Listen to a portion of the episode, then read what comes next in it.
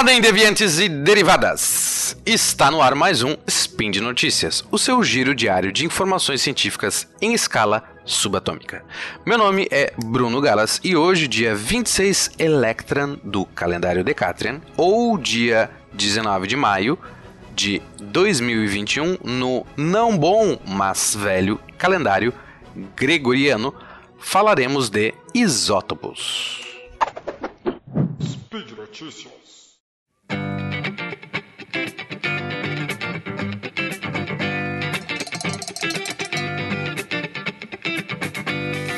Única notícia de hoje é sobre um artigo de 2020, ano passado, que eu casualmente li agora para uma cadeira que eu estou cursando. Não é uma notícia bombástica que chegou a blogs de ciência, mas achei deveras interessante para compartilhar aqui. Tu certamente já ouviu falar em isótopos. No SciCast mesmo, nós já abordamos sobre isso e sobre o uso de isótopos instáveis, aqueles radioativos, para determinar a idade de um fóssil ou de uma rocha e até mesmo do planeta Terra inteiro.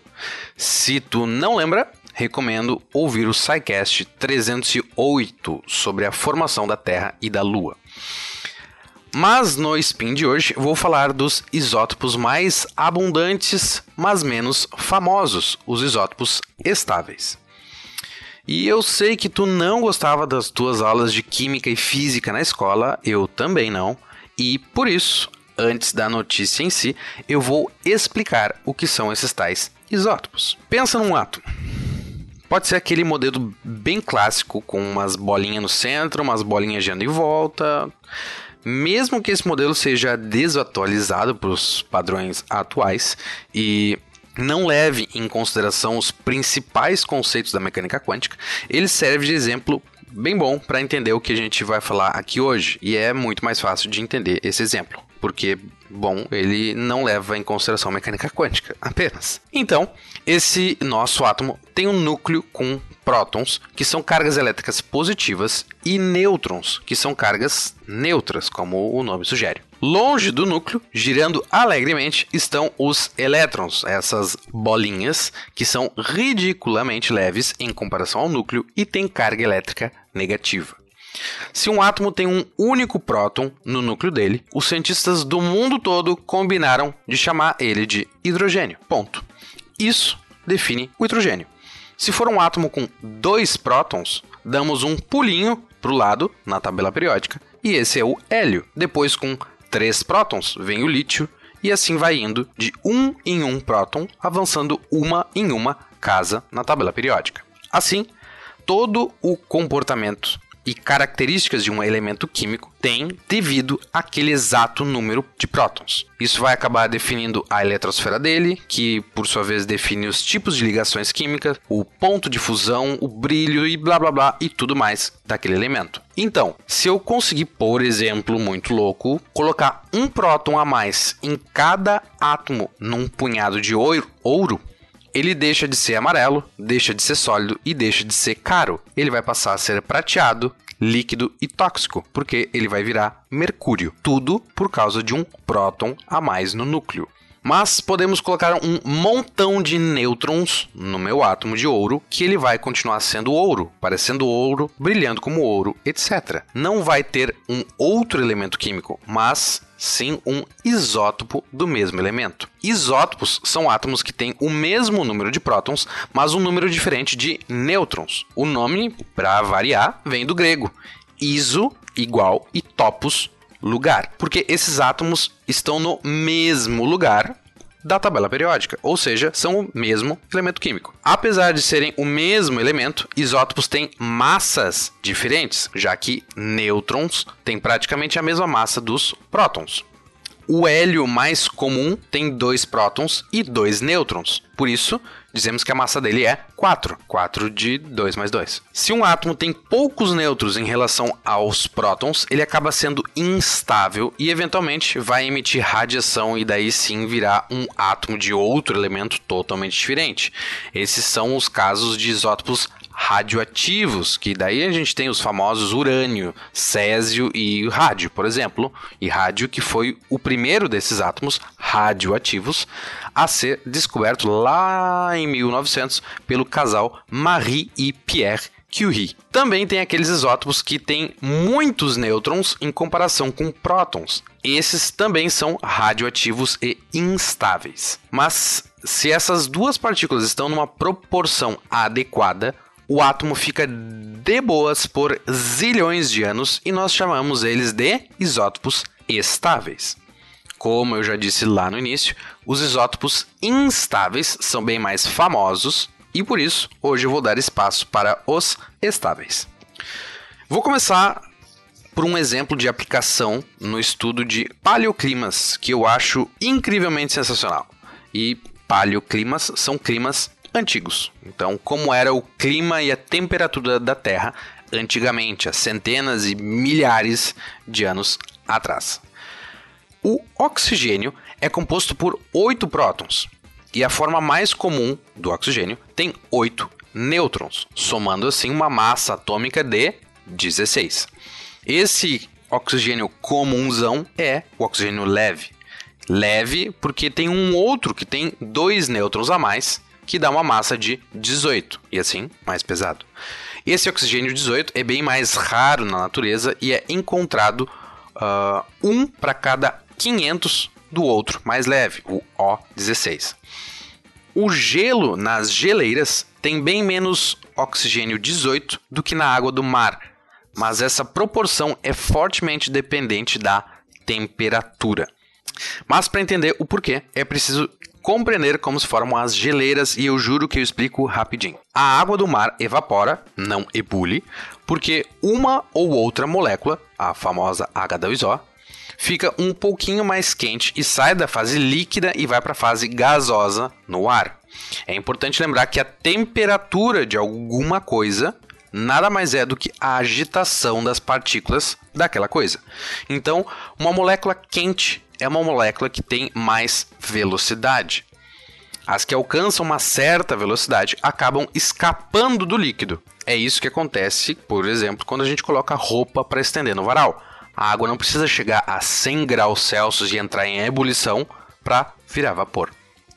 Mas voltando às geleiras, essa água que evapora do mar vai virar nuvens e em certo ponto vai precipitar como chuva ou como neve em algum lugar. Quando temos muita neve acumulando e se compactando no mesmo ponto ao longo de muitos anos, aquilo vai acabar virando uma geleira. Agora, o que, que vai ganhar mais velocidade? Se eu chutar uma bola de futebol ou se eu chutar uma bola de boliche? Ambas têm o mesmo tamanho e o mesmo formato, ou pelo menos parecido, mas a bola de boliche tem muito mais massa do que a de futebol. E por isso, com a mesma energia, com o mesmo chute, a bola de futebol vai ganhar muito mais velocidade do que a bola de boliche, por causa da inércia. A mesma ideia se aplica às moléculas de água. Ambas têm o mesmo tamanho e formato, mas a que possui o oxigênio 18 tem mais massa e por isso é mais difícil de ganhar velocidade. Se as molequinhas não ganham velocidade, significa que a temperatura não aumenta, e se não aumenta, elas evaporam menos. Quando a água evapora, a água pesada com oxigênio 18 vai continuar no mar, mas o vapor d'água vai ser enriquecido majoritariamente com a água mais leve, com oxigênio 16. Assim, a neve que cai para formar e alimentar as geleiras tem mais oxigênio 16, que foi o que evaporou, e os oceanos têm mais oxigênio 18, que continuou no mar. Esse desequilíbrio é muito influenciado pela temperatura do planeta, que vai aquecer ou esfriar os oceanos. Se o planeta estiver mais quente, uma quantidade maior de moléculas de oxigênio 18 vai conseguir mais energia e conseguir evaporar e eventualmente virar gelo numa geleira.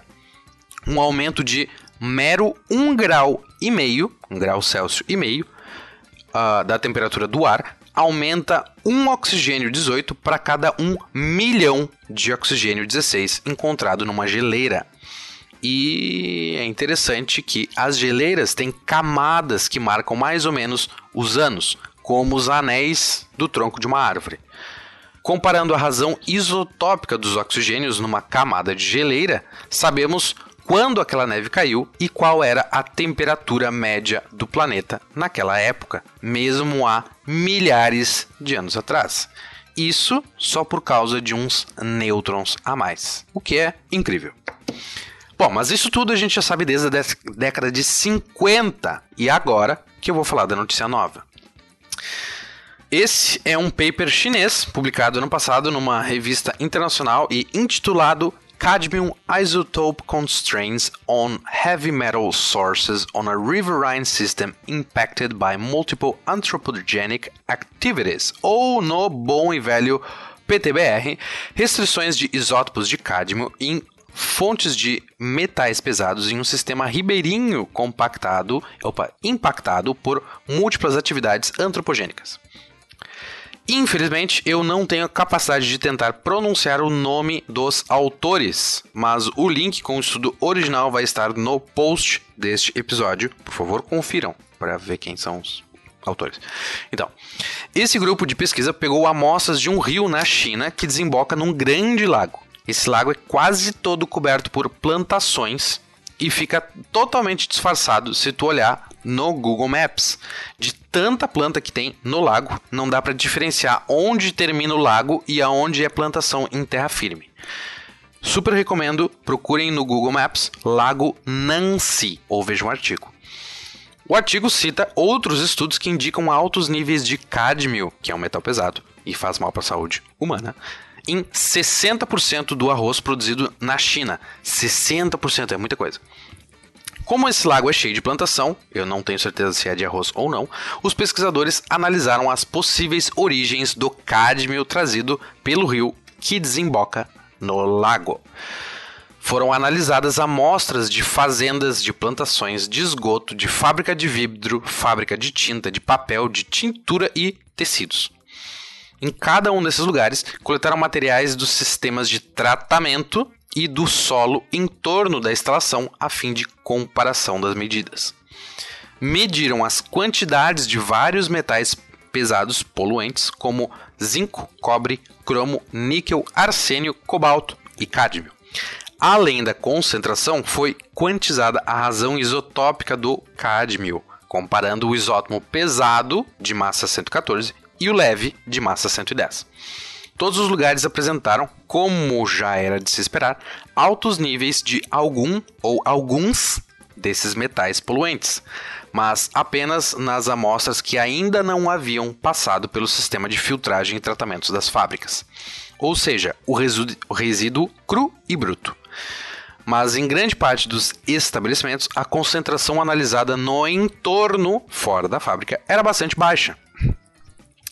A grande ideia desse artigo é ver qual a impressão digital, digamos assim, dos isótopos de cádmio que o material bruto de cada lugar tem. Se na fábrica de papel, por exemplo, havia um átomo pesado para cada cinco átomos leves de cádmio, e eu inventei esses números para facilitar o entendimento, eles encontravam uma proporção quase igual no lado de fora da fábrica, de 5 para 1 mas em níveis muitíssimo pequenos. Isso indicava que sim, aqueles 5 para 1 eram resíduos da fábrica, a impressão digital da fábrica, mas o sistema de filtragem deles funcionava muito bem, pois eram em níveis de concentração quase insignificantes. Assim, foram descartando cada um desses lugares até achar o provável culpado, o esgoto urbano. Mesmo o esgoto já tratado, que é despejado no rio, apresentou níveis, níveis preocupantes de alguns metais pesados e com uma proporção isotópica parecida com a encontrada ao longo do curso da água do rio.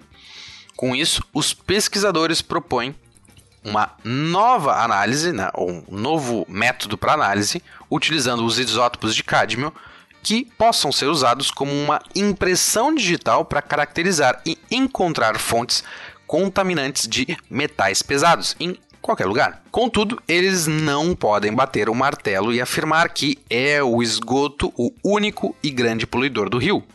Aparentemente é, mas pode ser até de uma outra fonte que simplesmente ninguém nem pensou de incluir nesse estudo. Por isso, a ciência não pode parar. E por hoje é só, pessoal. Lembro que todos os links comentados estão no post desse cast, lá no Portal Deviante, e aproveite também para deixar o seu comentário deste episódio. Deixe um comentário, um elogio ou uma crítica, ou deixe lá também o seu isótopo estável favorito. Eu gosto do oxigênio, a saída da geleira eu acho incrível. Bom, mas lembro ainda que este podcast só é possível acontecer por conta do seu, você mesmo, o seu apoio no patronato do SciCast. Seja via Patreon, Padrim ou PicPay. Um grande abraço e até a próxima.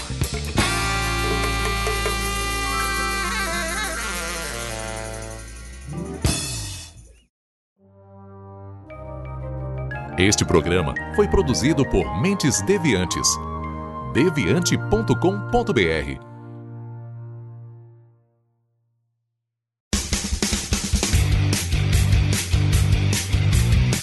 Cortes, edição de podcast.